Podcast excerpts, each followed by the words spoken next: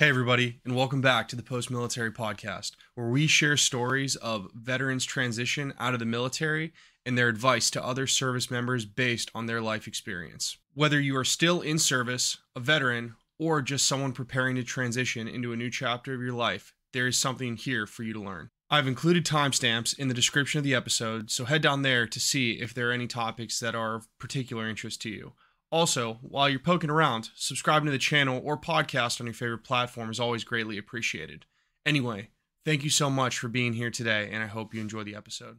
solemnly swear Do solemnly swear that I will support and defend that I will support and defend the Constitution of the United States the Constitution of the United States Hey, everybody, welcome back to another episode of the Post Military Podcast, the podcast where we give you stories and advice for transitioning out of the military. With me today is someone who is a local Californian. I think we're actually recording this episode maybe 30 minutes away from each other as the crow flies if you just went straight over the mountains.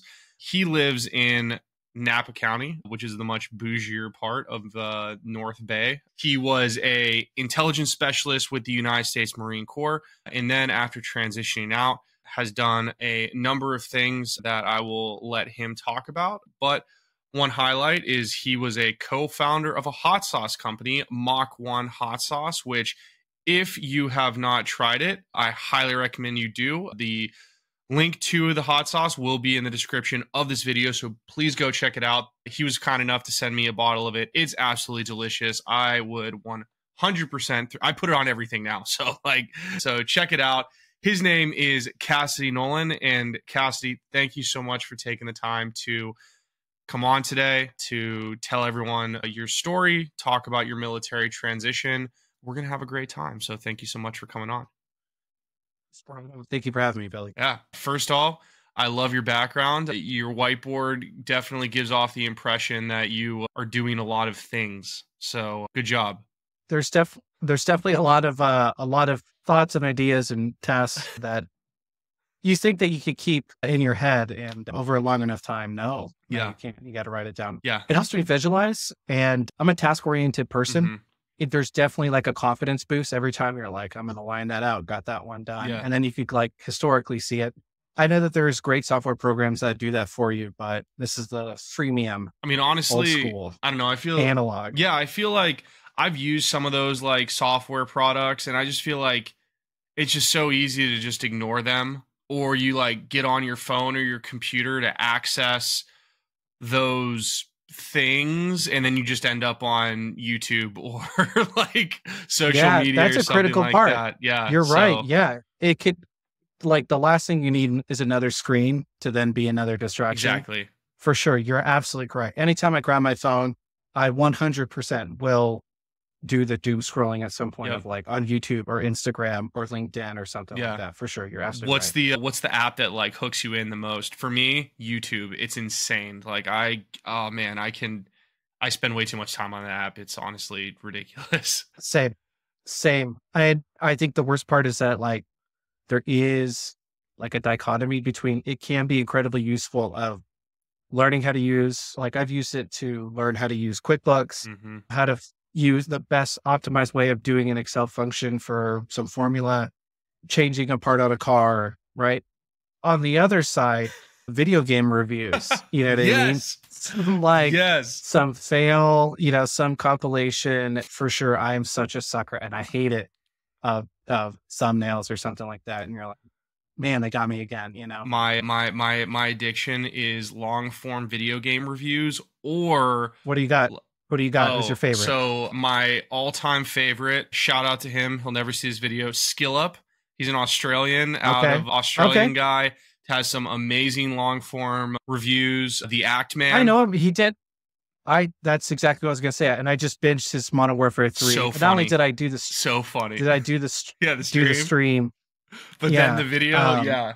Act Man. yes. Who else have I Man, been? small world. Yeah, seriously. He's only got 1.8 million followers. Not like I count. So the fact that that we could come together and say that it's impressive if you think about how many people It- have access to it. It really, it really is. There's a new guy on the rise named Jack Sather. He is like, he's like in the hundred. I think he has like 240 some thousand odd followers. He's a new guy. he's got some really slick editing. He's super fun.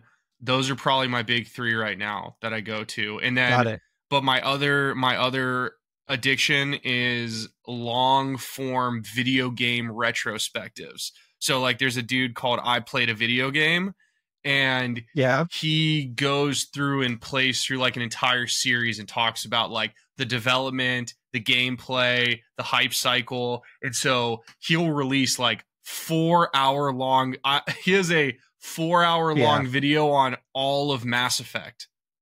And it's Love it. so amazing. And like he does Yeah. that for all these different Man. series. And so stuff like that just pulls me in. So like the fact that I'm not in video gaming like as a career is probably a poor choice on my part, but you know, not where I ended up. so it is it is Right. what it is. But uh, yeah. And it's okay to like hobbies. Yeah, exactly. It's okay to have it. It doesn't it doesn't have to be your life. No, it definitely does not. Man, four hours of I mean, that's that's half a workday. That's you're writing a dissertation. Uh, 100%. It's That it's it's insane. Like the the videos that guy puts together are are ludicrous. But anyway, I'm so happy that I found out there's a fellow video game YouTuber out there. I love that. So Huge nerd. so I love that so much. Let's get into the meat of the conversation though. Tell everybody out there about your military like your military career and what brought you to your military transition. Yeah, sure. So I joined in 2008, right out of high school, joined the Marine Corps. I really wanted to be in like the CIA or the NSA or like the DIA. I just thought that was such a cool, slick kind of career. And I thought the fastest way to do that, because I don't come from wealth and means and college was a very distant kind of thought. I figured if I could join the service, it could give me that upward mobility, but I could also do intelligence, and that might be a good sort of transition, like get my feet wet and understand the sort of like, you know, ins and outs of it. You know, very like JV approach to varsity eventually, right? And I scored, you know, high enough on the ASVAB and passed a background check, which was great because I was 18. I hardly got into any real trouble. So got lucky for sure, 100%, you know. And I was assigned to First Marine Division G2. So I did a division intelligence, Brown House represent. If anybody knows main side, they'll get the joke. But I did two deployments to Afghanistan 10 and 12. And I remember thinking on the first deployment in 2010 of like, what are we doing here? You know I mean? Like this mm-hmm. war, the writing was on the wall of like, it's a war of culture more than anything else. And they sent me back in 2012 on that second deployment. My wife was pregnant with her oldest daughter. When I came back from that, it was like, I've done two deployments in like three years. I don't see it slowing down. I really want to get out once again, like do this NSA kind of thing. But I was afraid that there was going to be these massive commitments, like the military. Again, it's one of the reasons why I got out was you don't really feel like you have uh, a sense of agency over your destination. You don't really feel like you have, you know, you're like, you're, you know, you're giving up a lot of basically like the irony, you know, a lot of freedom and free will to be part of this organization. And I mean, that is the cost. That's, that's part of the, part of the deal. And I didn't necessarily have a father when I was growing up. So my daughter was born and I, at, at the end of the day, you know, I was, I'll admit it, I was very selfish. I really wanted to, to kind of be there and, and forge my own path. And, and I love doing intelligence. I, to this day, I still very anecdotally will try and do it of like, you know, but I, all of it's open source, unfortunately, or fortunately, actually, that is, that is probably the best way to do it. Uh, so when I was go- when I was transitioning out, I didn't necessarily have a the most straightforward plan. I had a had an idea or a concept, and that was to get out of the service, go to college, use my post 9/11 GI Bill, and own a business. At the time, it was going to be a porta potty business here in town. Oh yeah, and very lucrative, but still to this day, very lucrative business. You know, go figure. Like a lot of blue collar jobs, the trade off is, is that it could be very demanding physically, but it could also pay very well. In which case, you know, you can make a comparable wage, let's say in the white collar sector, but the trade off is is that it's menial work and you're easily replaceable and often hate your life. So I cleaned porta potties for a year and a half on my way to try and secure a loan because I this company was willing to sell it to me for you know the entire book of clients or customers all the equipment um, machinery and everything for you know about $125000 which back in 2013 is still even a good deal today. But i just had no way of securing that funding. I had no collateral.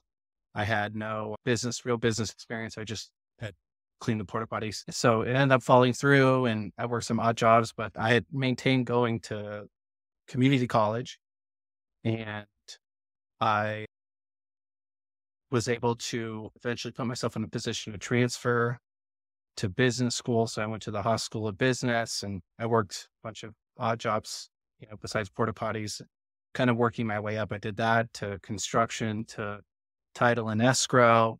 And when I went to Cal, I ended up recruiting and I got a job as an accountant with the Clorox company. I did that for a little over a year purchased a house. I feel like I'm getting away from it. I'm sorry. It's okay. I no, I, I, sorry. I, I, love it. We, I mean, we just got a lot. To, we just got a lot to break down, which I, which I really, which I really Yeah. appreciate. And that's why you're on the show because you got a really interesting story, and that's I'm excited to yeah. dive into all of this and more as we as we continue. So, the first question I want to ask you, rewinding a little bit. First, Yeah, please. I don't think it's selfish to get out for family reasons. I don't even think that that's like a, I don't. I would I would push back and say that that's not even an acceptable way of thinking about it. Like your family's more important than the military or a job, period. And so making the decision that's right for your family is like the right thing to do. So I think you made the right choice. And I appreciate that. yeah, of course. And I just think I I think it just the military we get so wrapped around the axle of like service to the country, which is important, that we forget that while service to the country is great, once you're out of the military, the service to your country is over, but your family will still be there. And so I think people will like the country won't remember if you stay late or deploy all the the time, but your family will. And so I think that you made the right choice. When you said that you when you decided that you were getting out, how much time did you have before you made that decision and when you actually were out of the military? Um, I think on my, I think it probably took me, I don't know, I want to say six months to a year prior. If I got out July 26, 2013, anywhere between the first of the year in January to maybe back in July of the previous year in 2012, did I kind of have that inkling of like, I think it's not working out. I, in fact, I, I'm sure it was probably more of a year before of like, you know, because it really, you know, you're going to plant a seed, right? And at that point, you're like, oh, you know, I just, there's, I thought I was going to be a careerist, you know, and I thought, you know, after, because after the first, the first two years suck, right? For sure. For any branch, presumably, like the first two years are going to suck before you kind of get a little bit of salt on your boots and you feel like, you know, you kind of know the way that the game is played and the ins and outs and the goods or whatever. So, after that, it was like, man, I'm having the time of my life. Like I'm traveling, I'm experiencing new, like every day is a new adventure in some way, or like every month, month to month. And for a time, I thought it was going to be a, a really good time, but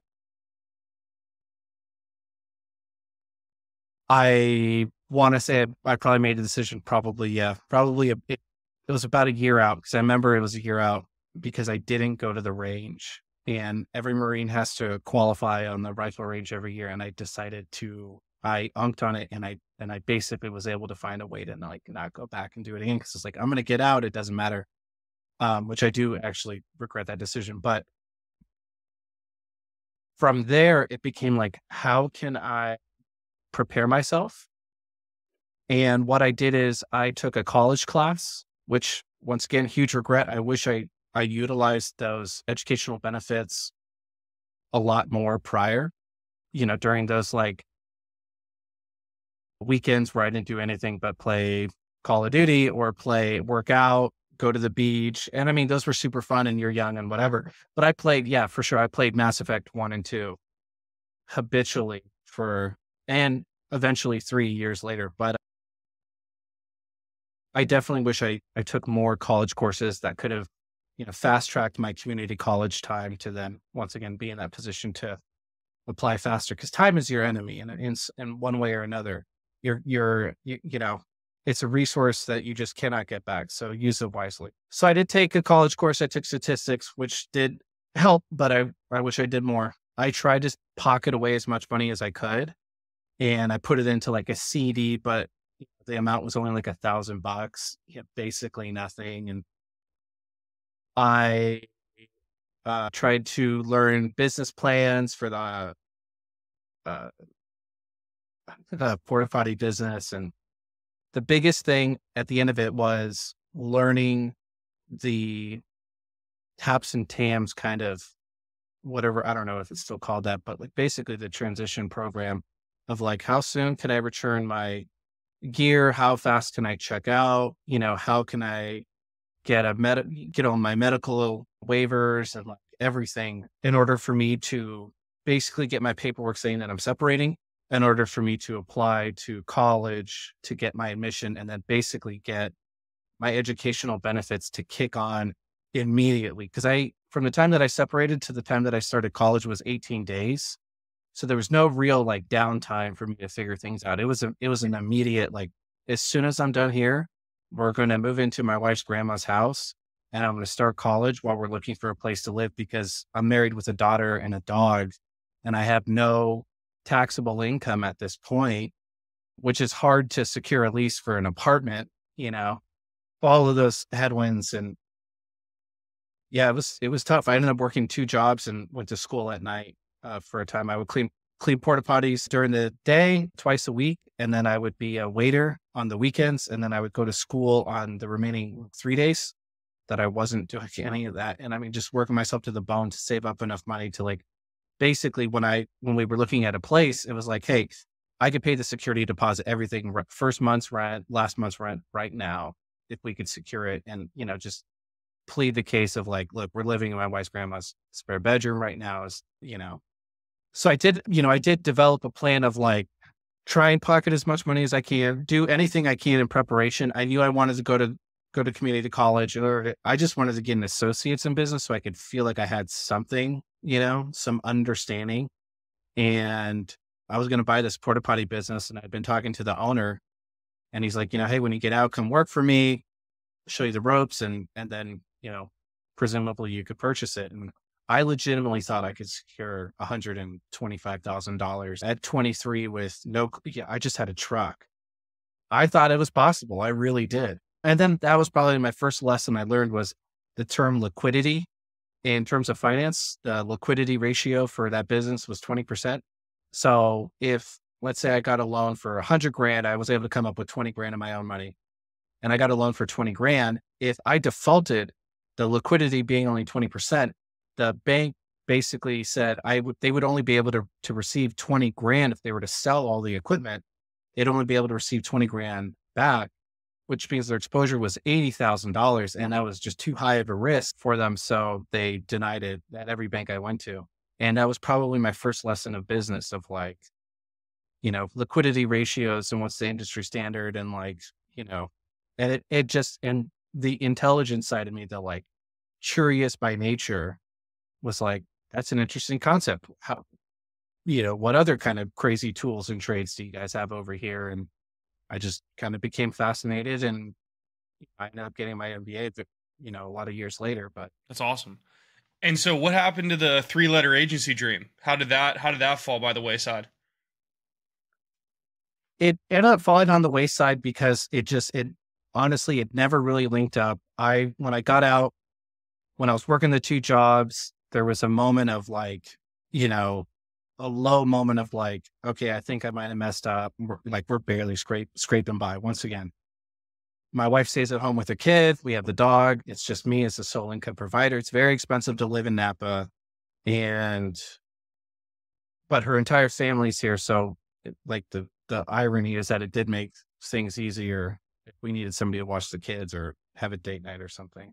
So I thought about, all right, I should go back. I should join rejoin. I should do like triple canopy, work for CACI. I still have my clearance. I should apply. You know, the FBI won't take you unless you have a degree, though. So FBI gone. CIA, similar thing. Like they can take you, but you better be a wizard. You know, uh, um, or most likely like senior or officer once again like they're really looking for kind of more seasoned people not a 23 year old who did five years. And i mean i had a i had a great time. I i did i did do do uh, two deployments and i was a collections manager. I went to centcom and did some pretty high speed training. I can't necessarily i it's not necessarily super fun or interesting but it is kind of cool. I understand that's ironic or contradicts itself but I just didn't, I just don't think I ever, the timing of it never really worked out. Where I think for the time when I got out, they weren't necessarily looking for people like me. And then when they were looking for somebody like me, like when I had my bachelor's and everything else, I wasn't really interested in it, you know, and then at this time, like now I'm too old. And so, yeah, it just, I guess, the, and I mean, like even, even probably a couple years ago, going back to 2021, when I was going starting grad school, I was like still kind of interested. And I ended up reaching out to like the NSA and they're like, hey, you know, we are hiring. You should. And I ended up talking to like a recruiter, super nice gentleman. And yeah, it just never worked out. It's really more of a timing. I think, you know, just being transparent, I think I was afraid. I mean, that's, I think I was a uh, fair. yeah. I think I was afraid that if I were to apply, it would be like, if I were to fail in any way, whether I apply and I do it like I get accepted and I do all this stuff Yeah. and then I'm like, oh, it's just not as much fun as I thought it was going to be, or I just can't kind of keep up. Yeah, I, you know what? Shame on me. It was just fear. I think I was afraid that if I were to do it and I might fail, it would be devastating to me. I don't know. Maybe I just want to romanticize about it always kind of being this unobtainable mm. thing. And I don't know. Yeah. I'm sorry. Yeah, I don't know. No, I, I think I think that's fine. Like, I, I mean, when people leave the military, we go from this place of like stability to complete instability. And if you're already in your life in a place where you're working these odd jobs to make ends meet, you're trying to do the school thing, like you're kind of already in a place where things are dicey. And so I understand the hesitancy of going and trying to like take a leap of faith on something that may or may not work out. And the other thing to think about is like most of those jobs you would have been gone anyway. So you would have been in the same Yep. position at Yes. like if you're like or all this is a front and you've been in the CIA this entire time and that's Yeah. yeah. Playing the long game for sure. Yeah. Yeah, and then I Yes. didn't get into the CIA Wait. at all. Yeah. Yeah. this is actually all my my hit list. Yeah, exactly. CIA right exactly. I'm not even you're not even Napa right now. The Yeah. uh but that makes a lot of sense. And so something that I'm interested in with that with what you just talked about is that like that mental low point where you're saying like I might have messed up. Cuz I think that everybody when they get out at some point we all hit this like Yeah. fuck like i messed up i shouldn't have Yeah. done this thing and how did you move through that and not just go back or run back to like that familiar safe place of military intelligence where you knew you were good at and just gutted it out in this thing that you knew you were interested in Great question. Yeah. And and you're absolutely spot on. I think it is every service member is, is going to have that sense of like, was this a mistake or not? You know. I definitely had a lot of those thoughts and went as far as to like reaching out to to the government contracting agencies.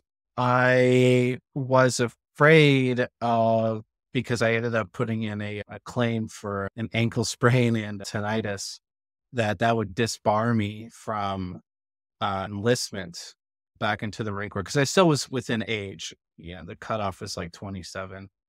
I don't know if that's changed. I assume it hasn't.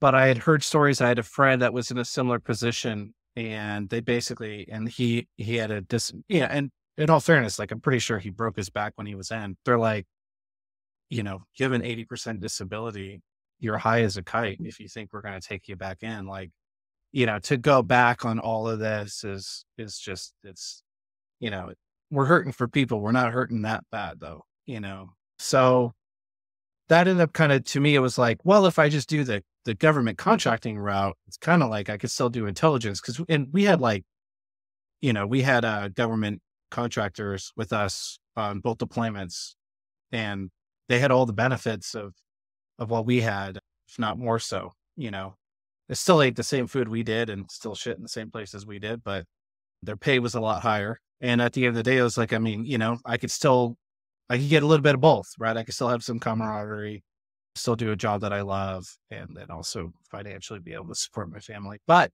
then we're back in that position of like that I'm gone, I'm away from my wife and kids all over again. And like that was the crux of it.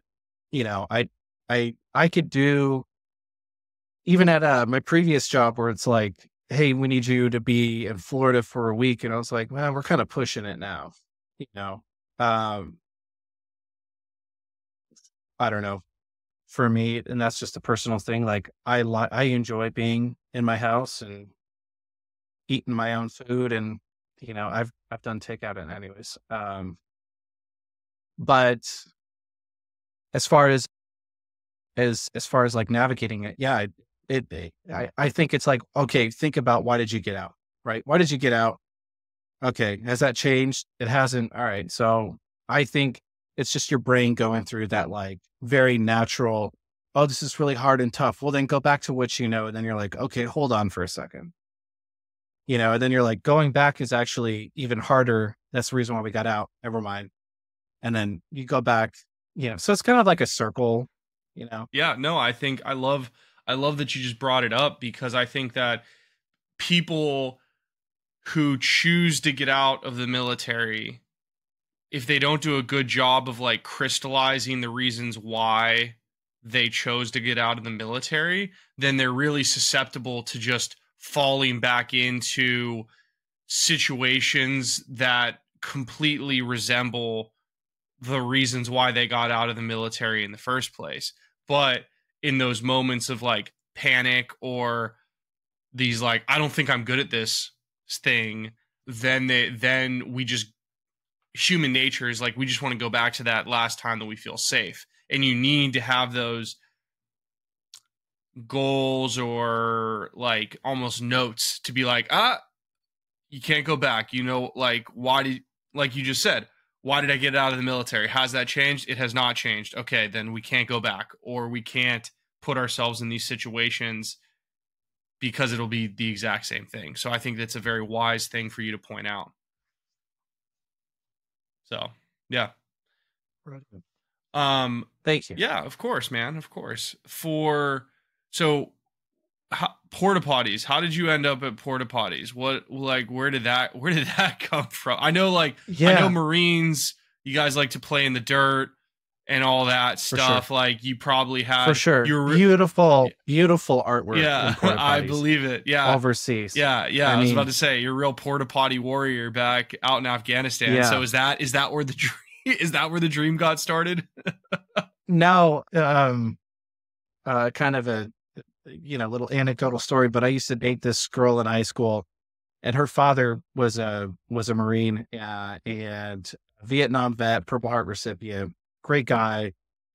But he, when he got out of the service, he worked for USPS and then he retired out of that. And then he still wanted to work. So he created a porta potty business.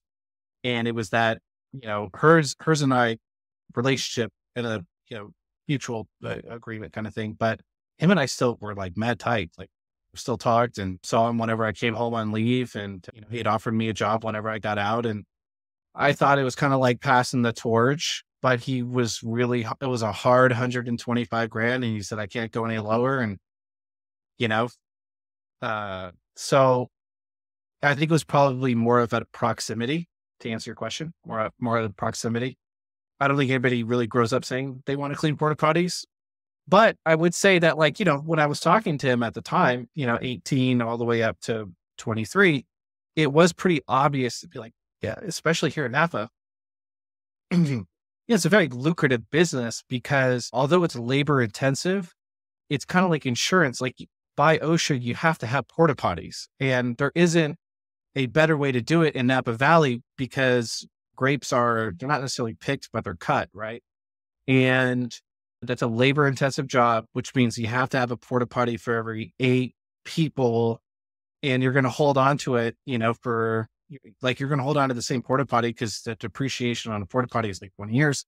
Um, yeah, yeah, yeah. I mean, it's you know, it's it's it's it's plastic, so and they only cost like 1200 bucks each which means they're only depreciating i don't know math for a second like 60 bucks a year or something like that like super low yeah it it is even still to this day uh, there's only maybe three or four competitors in the entire napa valley and it's a very like it's a pretty easy way to to to have a hundred thousand dollar salary no problem for sure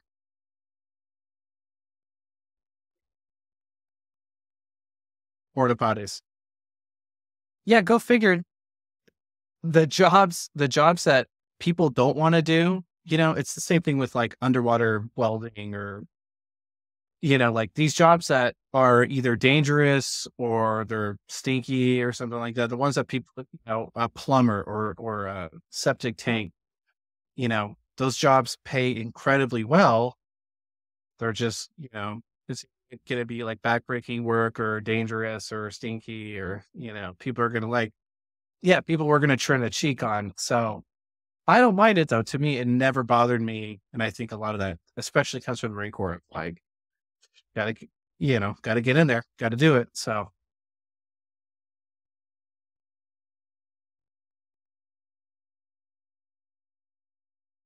Yep.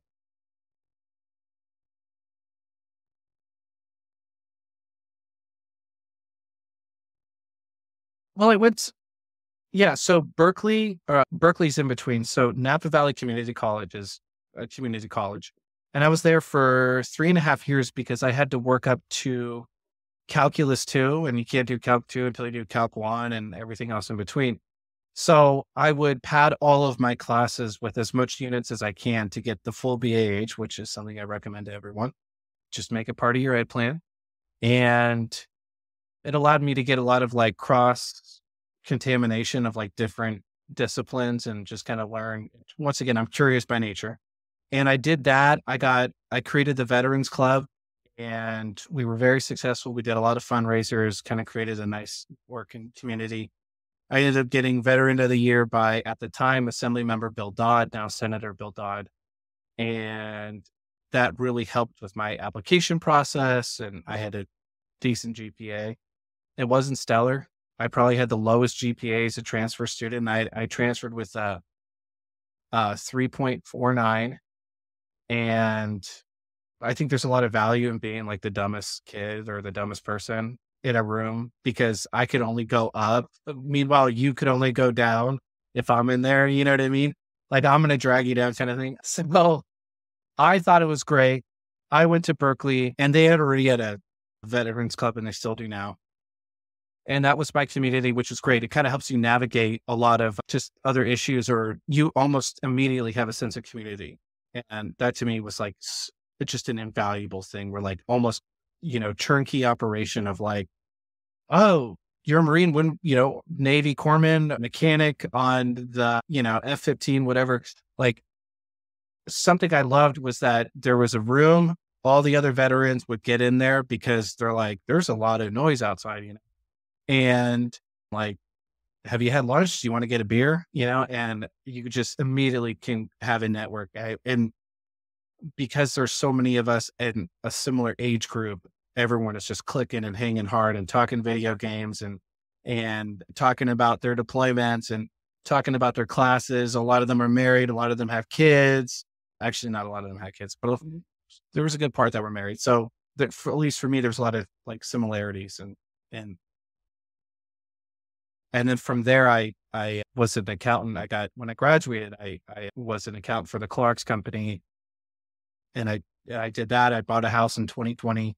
I graduated from Cal 2019, bought a house in 2020, and the house burned down in that 2020 LNU fire, which um, if you live in Fairfield, I'm sure you remember. And I quit my job at the Clorox company. I had to circle the wagons. You know, my wife and I are married. We have four kids now.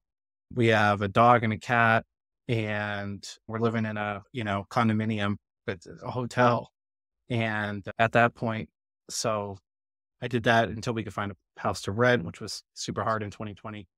And at that point, I was like, I think I'm going to go to grad school because, and this is a great life lesson for all service members, for the ser- service members and maybe recently transitioned veterans. When you go to college and you get your degree, whatever your degree is in, maybe it's relevant to the career path that you want to have. You know, like maybe you're a you're a film major, photography major, you know, unless your route is to eventually be a teacher, but maybe you want to be an entrepreneur, in which case it, the degree is going to help you, but you're not necessarily like applying for a job, right? Unless it's career specific. But I'm trying to use an example of like a business degree is kind of a jack of all trades, which is what I really liked. I like being able to say, I am a business major, but I could work at a hospital. Maybe I work in the admin section of like accounting and finance, right? Um, I'm not going to be working HR because I, I was never an HR kind of specific person, but you could if you wanted, right? So, but I can also work at consumer packaged goods company or a house of brands company or a branded house in any number of fields, accounting and finance, marketing. What's another good one? Um, I mean, we had quite a few real estate agents too. That was that's another story. But the problem is, is that you can't pigeonhole yourself. And this is the, the lesson is that the first job that you get when you get your degree, be aware that that's what you're going to have immediate relevant experience in. And that might pigeonhole you because when you're like, if I don't like this, I only took this job because I just graduated and I needed something to like keep a roof over my head and I want to transition into something else. It's going to be really hard for you to transition because you're going to have to be doing a starting role. You have no relevant experience. So you're going to be getting a starting salary. And maybe because of your um, cost of living or your income is significantly lower uh, or significantly higher than what the low starting salary is, it may keep you in the position that you're in, in which case you hate it.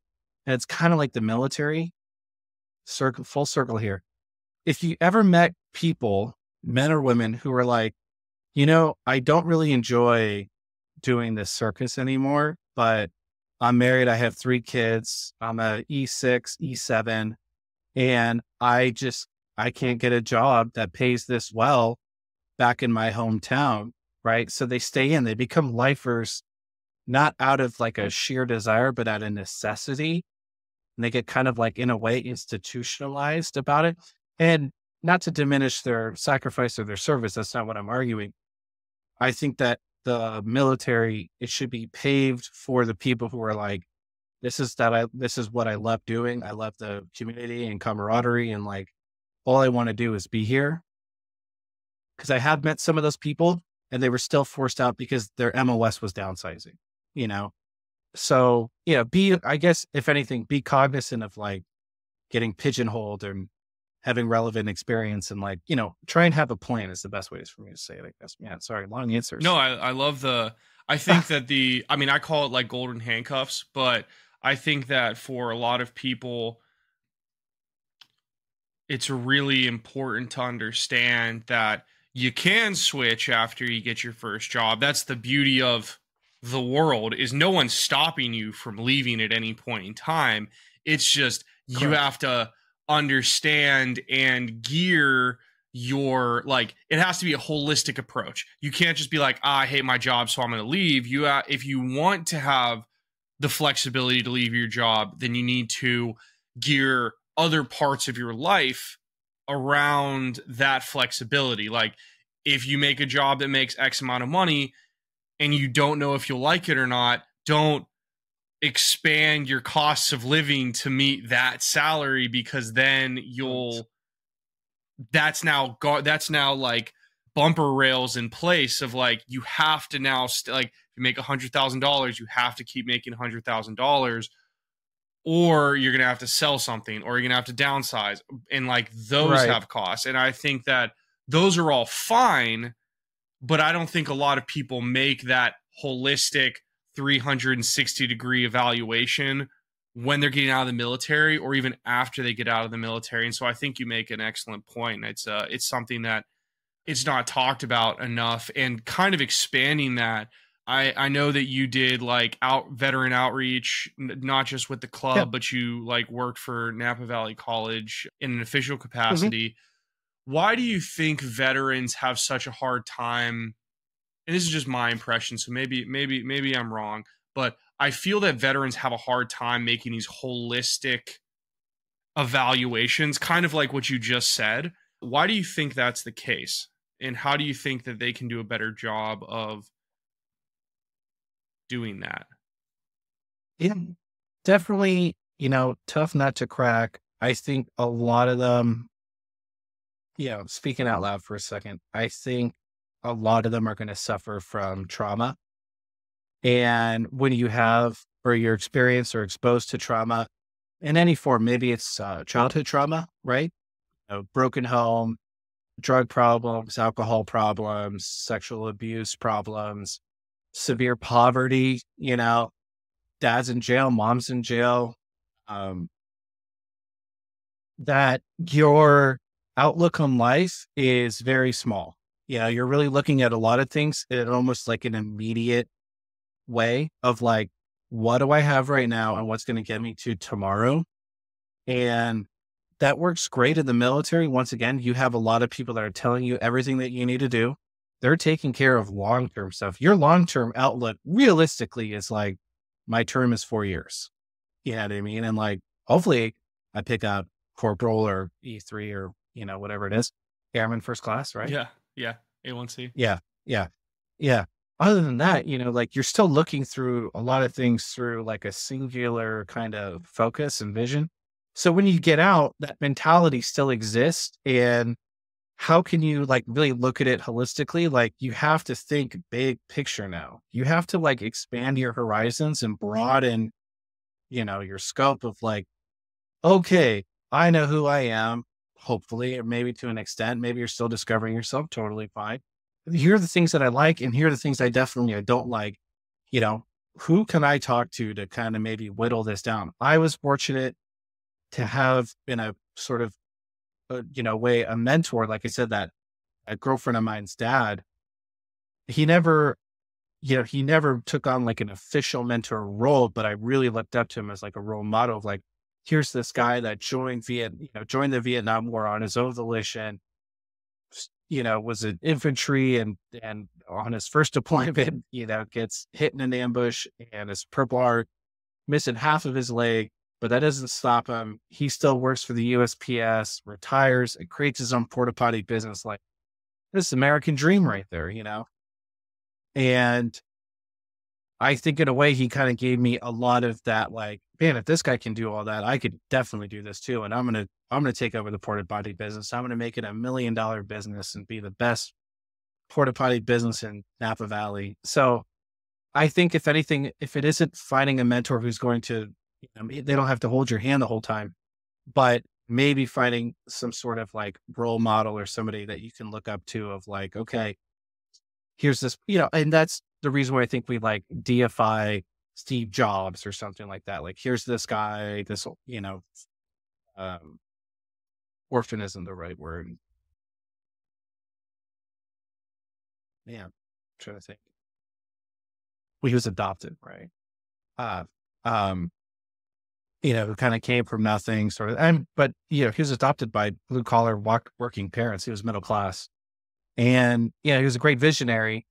Um, but he was able to find his own mentors, and and I think the full circle is now a lot of people look to him, and and kind of like what you see with Elon Musk today, and who was obviously active around the time. I'm getting away from it. I'm sorry, but role models, you know, role role models, people that you know, and then you figure out how they did it, and maybe you're going to draw comparisons or parallels, and and say, okay, well, that person can do it, I can do it too, and hopefully you find a mentor that works eh, or somebody that works with the industry who might give you some knowledge of like, you know, if you're a real estate agent or you're a financial broker, you know, immediately they're going to help kind of clarify things of like, hey, you want to get your Series Six, and you know, you want to get your license for this, and you're going to want to go to. School. And here's the commitments. Like they could tell you that kind of stuff up front. They could. Another way to say is like you don't know what you don't know, and these people can help kind of close that gap. That makes sense. I think that I think that finding mentors to show you the way and give you a viewpoint into parts of life that you've never thought about is, is very important. So I think that that's a I think that's an amazing call out and it's wonderful advice certainly. One thing that you said when you were talking about school that I wanted to dive into cuz I'm not familiar really with the post 9/11 GI Bill at all. Like I I have it. I've never used it. So when you say take a full course load for BAH, what do you mean by that? And do you have any other tips or advice yeah. that you would have on using the post 9/11 GI Bill that you'd like to share? 100%. First thing is first, I apologize if you hear crying child. Um, I don't hear anything, so you're good. Oh, great. Yeah. Fantastic. The joy of having kids. Um, so the best advice that I have is have it's okay once all right have at least a general idea of what you would like or see yourself doing mm-hmm. You know is that something in the tech industry is that something in the arts industry something in the business industry the more finite you can come with it the more efficient you will be with your time however it's okay to not know once again, like if you're still discovering yourself, it's okay. It's normal. It's natural as things go on. Even if you are doing something you don't necessarily like, that tells you at least the data point of like, here's something I don't like, you know? So it'll get you closer to things that you do like. Have a have a general idea when you're trying to use your post 9-11 GI Bill. They are going to say, you know, what's your major? What are you doing? And if you say you don't know, you know, they're going to say, all right, general studies, and you're going to have a hard time transferring to a four year. Is it possible for you to go to a four year immediately? Yes, I have met those people. They're just rarer than a Coast Guard officer. You know what I mean? Like they exist somewhere. I just never see them. Um, so you're probably going to go to community college. When you go to community college, the intent most likely will be to transfer to a four year, not always, you know, but even then, like if you're like, I just want to get my associates in business, like, well, that's a two year plan and they're going to put you on that track. So you have to know to an extent what you want to do. Is it life sciences? Are you trying to be a nurse or a doctor or whatever? And then from there, they'll develop an ed plan. And the ed plan is basically you're going to have the required courses that you need to take for that field if it's business, I'll just talk about that because I know it the most. You're going to need to take accounting, financial and managerial. You, are going to need to take business law. You're going to need to take business 100, right? You're going to need to take a lot of like now life science courses that are basically like to say that you have taken you have taken other courses that should help expand your horizons, I guess, as a person. And maybe that's the thing people have problems with colleges. I don't know. Um, where you'll need like a humanities course, social science course, and uh, some sort of like earth science course, right? A language course, right? So from there, it's like, okay, I guess I'm going to take, you know, maybe intro to biology or chemistry, or I'm going to take a film class. I'm going to take a music class. Like, so I, I loved, um, uh, philosophy, sociology, psychology, and all those are like intro, like hundred psychology, a hundred, basically like intro courses where you, you know, we don't need to go into like the full breadth of the course, but we're going to get an understanding of significant events or principles or something. And for me, that was like just like just the, you know, the chef's kiss of like, Oh, so that's what they mean when they talk about, but, you know, the mise scene on like a film or something like that. Like what's in the frame or like it gives you, to me, it gave me a, a higher level of knowledge and ultimately discipline, which then translates into like a higher level of appreciation of other people's work or or understanding of people and situations. And anyways, so taking a full course load is important because it will allow you to uh, get done with your education faster. Obviously, I mean, if your capacity is to only take a half a course load, which is six units, a full course load is 12. If you only take six units, then predominantly that means only taking two classes. Each, each class or course is traditionally three units apiece. If you're only taking six units, presumably you're taking two classes. That's fine. Maybe you're only meeting once or twice a week, but the course is still going to start from August and end in December. You're losing, like, you still have to be in class that whole time. Maybe you're, you're, because you're taking half, it's half the work, but the timeline itself, it, you know, what should have taken you, yeah, like what you could have done. Yes, you could have done twice the amount of work, but in half the time now, you know, and it's just, I mean, it's just simple math. But another part of that is the BAH itself, because the BAH is basically prorated at every step. It's prorated on the days that you're considered a full time student. And well, that's actually it. Because if the semester starts halfway through the month, you don't get paid for the whole month. You get paid for the days that you were the class started. So if the BAH for that month is a thousand dollars, but the class starts on the 15th, you only paid 500 bucks which is the maximum rate. But if you're a, a, um, a part time student, because you're not, and part time is anything less than 12, right? I'm pretty sure. Um, it's prorated on 12 is 100%. So if you're taking nine units, you're 75. If you're taking six units, you're 50. If you're taking one unit, you're 25. And if you were part time at six units, that means out of a thousand dollars, you're only getting paid 500. And because you're only part time, instead of 500, you're only getting paid 250. You know, like not really a good way to stay afloat, you know, but if that's your capacity, that's your capacity. I get that. I, I, I, I respect that. Everyone's different for sure. But if you're able and, and capable, I would highly recommend taking the full course load, 12 units to maximize your BAH and then also to optimize your time at community college.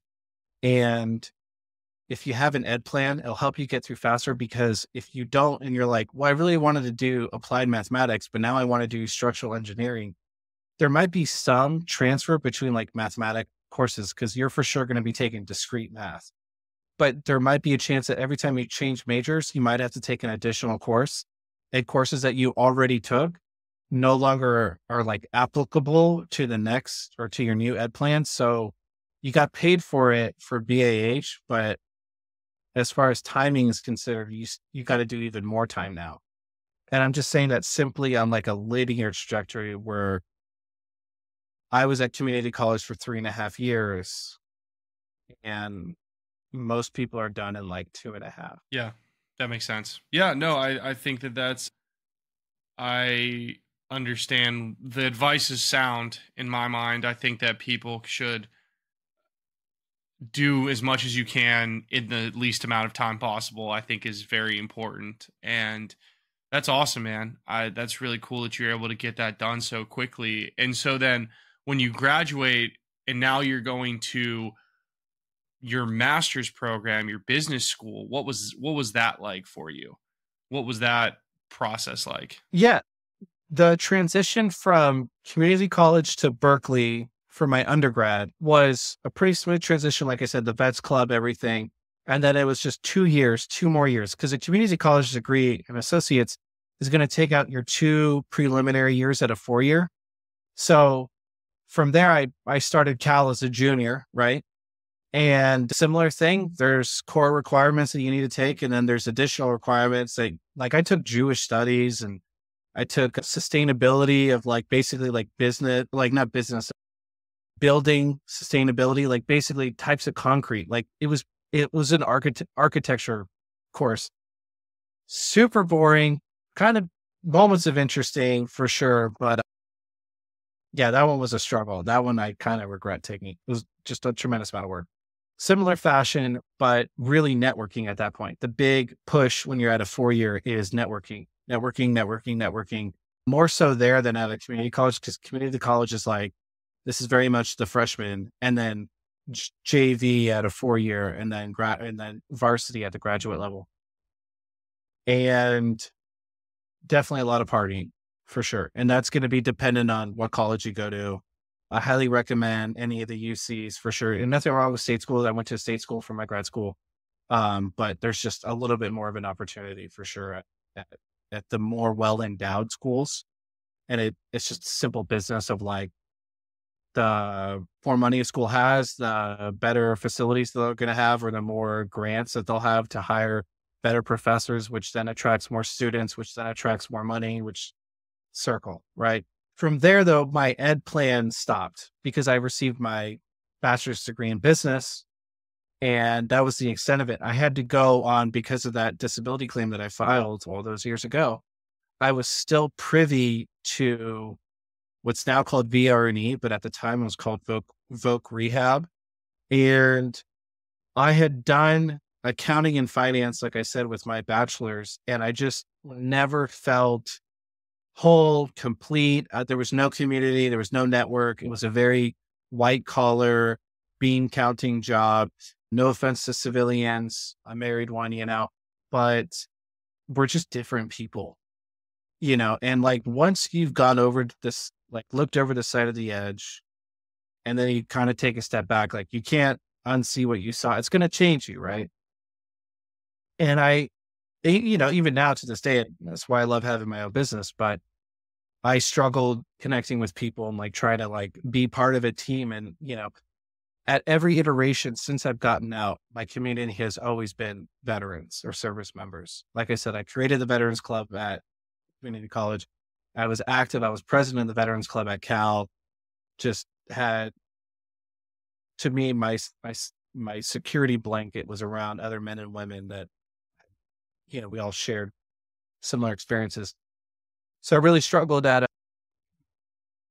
the Clorox company. And I was, because I was struggling with the jobs that I had, I felt the best way for me to do was to get, for, for me to go and get my graduate degree. And I applied, I took the GMAT and was accepted into SFSU's Lam Family College of Business, but then I need to have it have it be paid for, basically, without me taking on a loan or something. Voc Rehab or VRE today will pay for it if you have a service connected disability of at least, I think it's 10%. It might be 30.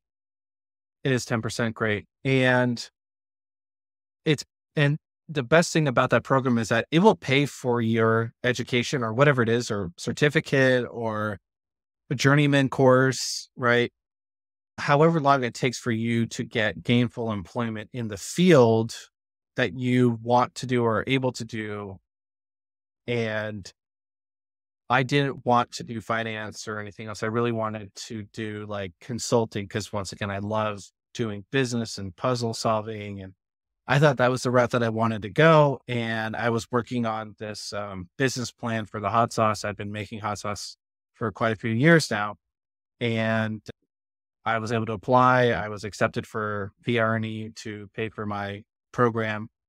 And there is there the advice that I give is you do have to advocate for yourself very strongly, unfortunately. But I do have a lot of sympathy for the VRE or I have a lot of sympathy for government employees in general. They they have to put up with a lot of stuff. I think it's a vicious circle for themselves sometimes where they do deal with a lot of disgruntled people. People, they'll these people will then treat them, you know, kind of hard, and it will make them kind of sour. And they're like, "I'm getting paid a lot of money to kind of deal with these people, and I don't really care anymore." And you know, so um, be nice. You know, Great advice. Great advice to be nice. What for you? So you go to grad school. What was the grad school experience like for you? I'm not going to badmouth my alma mater, but relative to Haas School of Business, it was incredibly easy. Mm-hmm. And I'm not a wizard. once again, I transferred with a 3.49 that's married with kids, and I graduated Haas with a 2.98. What's up? Um, yeah. the graduate program, because I came, it's kind of like I kind of feel like I cheated in a way because I came from Haas with like my pedigree was already business and I had already worked white collar professional jobs of being an accountant with a Clorox company. And then I did finance special projects with Domaine Chandon, which is owned by Louis Vuitton Moet Hennessy. I'm not going to get into it. I had already a wealth of knowledge and experience relative to a lot of the students that I was in class with that because of the pandemic, a lot of like couldn't seek employment. So as soon as they got done with their undergrad, they immediately they went straight into grad school. And traditionally, here's the rub. Traditionally, a lot of grad programs will not allow you to do that. There's usually like a three year or five year cool off period. Because of the pandemic, all the schools, including Haas, got rid of that. It was like you could just flip right over into it. And I understand the reasons. Hey, look, instead of you just shitting the bed out in the workforce, come back to school, take on even more debt, but uh, at least you're like doing something, you know? Um, so a lot of my classmates just did not have the same pedigree, disrespect, but they just did not have like a really, really competitive. Haas is very competitive. The acceptance rate is like 1%. Um, yeah, that means out of a, a thousand people, 10 people are going to get accepted, right? I, cake, it was a total cakewalk. That's the best way for me to say it. Where like, I, to put it in perspective, I was working on a business plan, working on like literally creating a hot sauce business, married with four kids. I worked 50 hours a week as a director at a nonprofit, and I would commute, to, and I was taking the full course load at SFSU, including a commute to like the financial district to take a class. And I graduated summa, summa cum laude. Yeah. Magna cum laude. Yeah. No, I think it was summa cum laude. Magna is the highest. That's a 4.0. I graduated with a 3.8. Wow. Okay. So you crushed it. Crushed it. That's awesome. Is the best. And I say that with respect Yeah. of like, it isn't, yeah. Some people struggled and no offense to them. They just like their, their, their undergrad was like psychology. Mm. So it's a total, Yeah. you know, they're like, I have, I've never taken accounting before. I have no idea what debits and credits are. And rightfully so. It's going to be a culture shock Yeah. for you. But I came from Napa Valley College where I did accounting and I then went to Plus and I did accounting again. And you literally and then did I it for your did job. accounting. Yeah. Did, yeah. So like there were some parts where I'm like, yeah, I got it. It's fine. Don't worry about it. I know how to read a actually a profit and loss statement. I get it. Yeah. yeah, exactly. Yeah, and I was a terrible accountant too. But for me, yeah, grad school was was pretty cush, pretty pretty simple. And I chose SFSU for two reasons. And I'm sure none of their administrators are listening, so it's okay. No, no offense. But SF but San Francisco has the highest BAH in the country, where it's fifty two hundred dollars a month. I mean, that pays my mortgage and then some, right? And they had a spring admit, which was really critical for me because I didn't want to wait until fall. I'd have to wait like a whole calendar year. And I did not want to do that because I just, I didn't want to work the job that I had anymore. I was very selfish with that, where I was like, I'm done, like taking my pack off, throwing quick, you know, like throwing a smoke grenade. I'm done. I'm done with this. Yeah, get me out of here for sure. So uh, I really wanted a spring admin, but I was going to apply to uh, Wharton. They have Wharton, which is Penn, Penn State's business school where Donald Trump went and Elon Musk went. They have a satellite school in San Francisco. And um, in terms of like the same pedigree of like a step up from Haas, that really should have been like to me, where I really should have gone to like respectfully to SFSU um, to actually advance my knowledge, right? Where the curriculum is just going to be a cut above because it's meant for people that traditionally have like a undergrad in business or something like that, right? And my uh, VR&E was like, hey, that's like a $120,000 a year. you know, like we don't have that in the budget because they work in a big pool. The way that it works for VR and E, there's a big pool. And if you're taking a big chunk, like, you know, that's it's a hard push. It's a really hard push. But S but SFSU's grad program was like 40 grand or 50 grand. It was, you know, a fraction of the cost. So it was easier for me to get a green light on SFSU than it was for Wharton.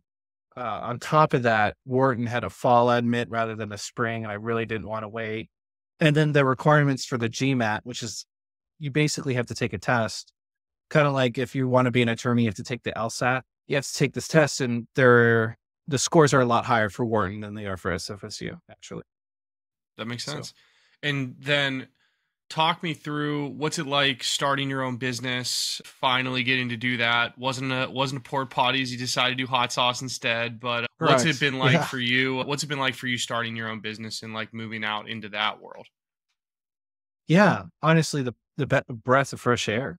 You know, that's probably the best way to say it. It's for any entrepreneur, yourself included, where you're like, trust me, it isn't. It isn't because it's definitely not a get rich quick scheme. You know, it's a labor of love.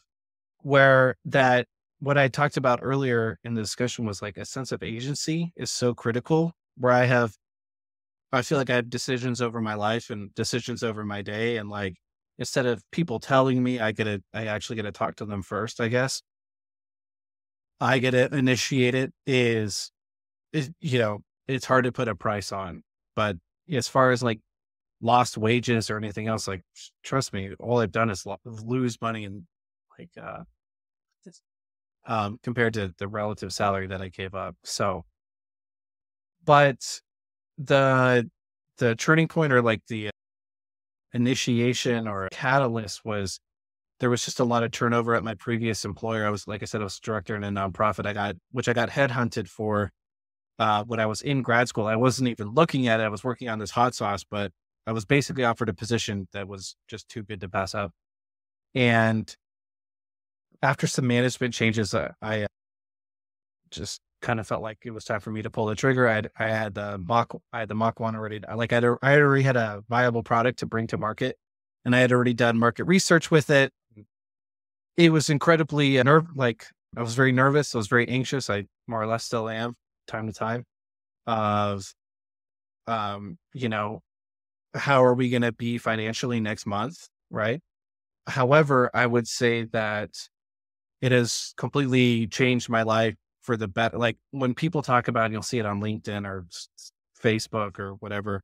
They're like, you know, mental health is a real thing. Like, oh, boy, it really is. And it's hard to, it's amazing what it takes to actually get it or find it. What that really means is that, like, whatever it is that you're doing, if you feel like mental health is a real thing, like, if you feel like you're struggling with mental health, basically, the best thing for me to tell you is that, like, whatever it is that you're doing right now, something is not right. Chances are you probably know what it is, but you're too afraid to actually work on it. Right. And you have all of those pieces together. I mean, you eventually just need to take a leap and you're like, I'm, I just have to start and just start. That's the best way to, to say it is like, just get started. And as Yoda has said, you know, there are those that, that do and do not. There is no try. It isn't like, oh, I'm going to try and do it. Like, no, you, if you start, you're doing it. And if you don't quit, you're still doing it. You know, since I started uh, business, I have I've lost weight. You know what I mean? Like I've been able to have more time to work out. I started seeing a counselor, like a, a therapist at the VA, which I highly recommend everyone doing at least once a year. I uh, hate to say this uh, out loud. I feel like I'm outing myself, but like I was a closet smoker. All right, cigarettes, uh, tobacco, right? Where it's just a nasty habit, just absolutely nasty habit. And I I do it when I was de- I really picked it up when I was in the service, especially when I was deployed. And I mean, there was times where like like I'd pull a pinch out and then put a cigarette in and like drink a coffee and like I would like that's how I would like come online. You know what I mean? Because I was night shift and I just odd hours and I never slept and I still still to this day I still don't sleep right. But I haven't had a cigarette in eight months. You know, and it was literally just there's no more desire. You know, we cook a lot of, I love to cook, right? I come from a culinary background before I joined the Marine Corps. I worked some pretty nice restaurants and we cook a lot more, you know, like kind of a weird, trivial thing. But like before, I guess what I'm trying to say is like before, especially when I was going to grad school full time, working full time, commuting, everything else in between, I never had time. And it would be like, I, I don't care, eh, you know, and I could afford it at the time. I could afford it for sure. I don't care. Just buy food, you know, it's or Instacart, right? A DoorDash, both of them. I don't care. I mean, there's one time, I, one time I ordered twice within like 30 minutes of like, you know what? I could really go for some wings too. Like, bring it on. Yeah, I don't care. Very, very arrogant for me to say that. But there was it definitely like, I just felt like you were slaving away. You're just, you're working for somebody else. You're doing, you're, you, you know, either you have a plan or you're a part of, or you're a part of somebody else's. And I just never felt fulfilled. I never felt success. I never, any failure I had, it was always my, but any success I had was always it seemed like it was it was somebody else's. It never really seemed like it was mine. Now I have success. It's always like that's great, but it's not good enough. And any failure I have, it's always like this is a really good learning opportunity. You know, like just even mindsets changed on it.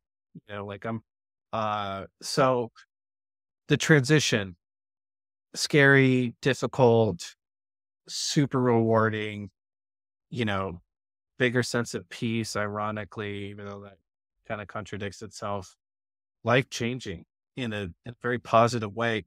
And I just have a greater sense of like achievement or accomplishment. I feel like I'm I'm having a legitimate effect on people where like in the beginning of this where you said you had tried the hot sauce and it was amazing and that's a real you know that's a real feeling that's a real emotion that you had and i'm happy that i could have that effect like i don't sell something, you know, I'm not selling something that people feel like they have to buy it. Like, you know, I have to buy water. Uh, the water bill came in and electricity bill came in and I have to get gas or, you know, like commodities. But I also don't feel like I'm, you know, a snake oil salesman where it's like, it's going to cure cancer. It's hot sauce. You know what I mean? At the end of the day, like it is hot sauce for sure, but it's a new style of hot sauce. It's a new take on it. It's a flavor that a lot of people aren't aware or have tried. And it's like, the concept being can we make a hot sauce that is like packed with as much flavor and as much value as we possibly can for our customers and um it's real good i think that we achieve yeah i think we achieved that and for sure that to me is is is a super rewarding part that i love it like that's awesome man today i did a re yeah i did a restock in san rafael and they sold out in three weeks they sold out 12 bottles in three weeks which may not seem like a lot but for a hot sauce startup for sure is. And he's like, yeah, you know, everyone loves it. Like the Mach 2 went through the fastest. And he's like, the Mach 3 favorite. You know, can I get, instead of one case, can I get three cases now? Like, yeah, absolutely. You know, so things like that are, to me, are just, they not only reaffirm that the decision I made that I make and the product I have people really like, um, but the reaction for sure of like, I had no idea that people, I had no idea that hot sauce can can, can be like this, can taste like yeah. this, can have this much flavor, not be so bland mm-hmm. or runny or super acidic where it gives you like heartburn or. For sure. That's awesome, man. I'm really happy that you found a, if you found that you found a thing that you're really passionate about, that you're able to really divest yourself into that and find that freedom that you that you wanted, which is which is amazing for sure. So, last question before we wrap: What is your final piece of advice that you want to give to the listeners? Ooh, that's a hard question, huh? Take as much time as you need to think about it. I can shave this down if I need to. Yeah. Uh well, you know, I would say I would say be curious. Mm-hmm. Start now and don't be afraid. Mm. You know, I guess those are three things, but yeah, be curious. Don't wait. You know, start now. Don't wait. And don't be afraid. Don't be afraid of failure. Don't be afraid of success. You're going to learn as you go. Like I, like I said, you don't know what you don't know. And there's no way for you to know until you start. Mm. And you have to be curious. I mean, like if you have your blinders on, what's up, buddy? Hi, Dad. Hey, buddy, I'm on a call right now. Okay. All right. oh, sorry. You're good. Yeah. Be those things. That's awesome. I appreciate it, man. Thank you so much for taking the time, Cassidy, to come on and to tell everyone your story, to share your wisdom, your lessons learned. It's it's I really appreciate it. I know people out there really appreciate it as well. So thank you so much again for coming on. Where can people find you if they want to support? Aquaandhotsauce.com. Sweet. That again, that will be linked in the description of this video below. I've had it. It's delicious. Definitely go try it. But again, thank you so much for coming on. Thank you, Billy. Yeah, man. Yeah, I was I'm happy. I'm happy to have a dude on the show who's so close to my house. Like that's uh that's pretty fantastic. Yes, sir. Yeah. I'll make sure to hit you up the next time I'm in Napa.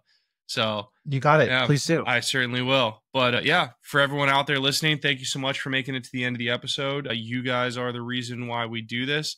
If you like this content, please be sure to like, subscribe, and most importantly, share it with those that you know who need it or might be going through a transition themselves. That's the end of the episode. And we will catch you on the next episode of the Post Military Podcast. Peace.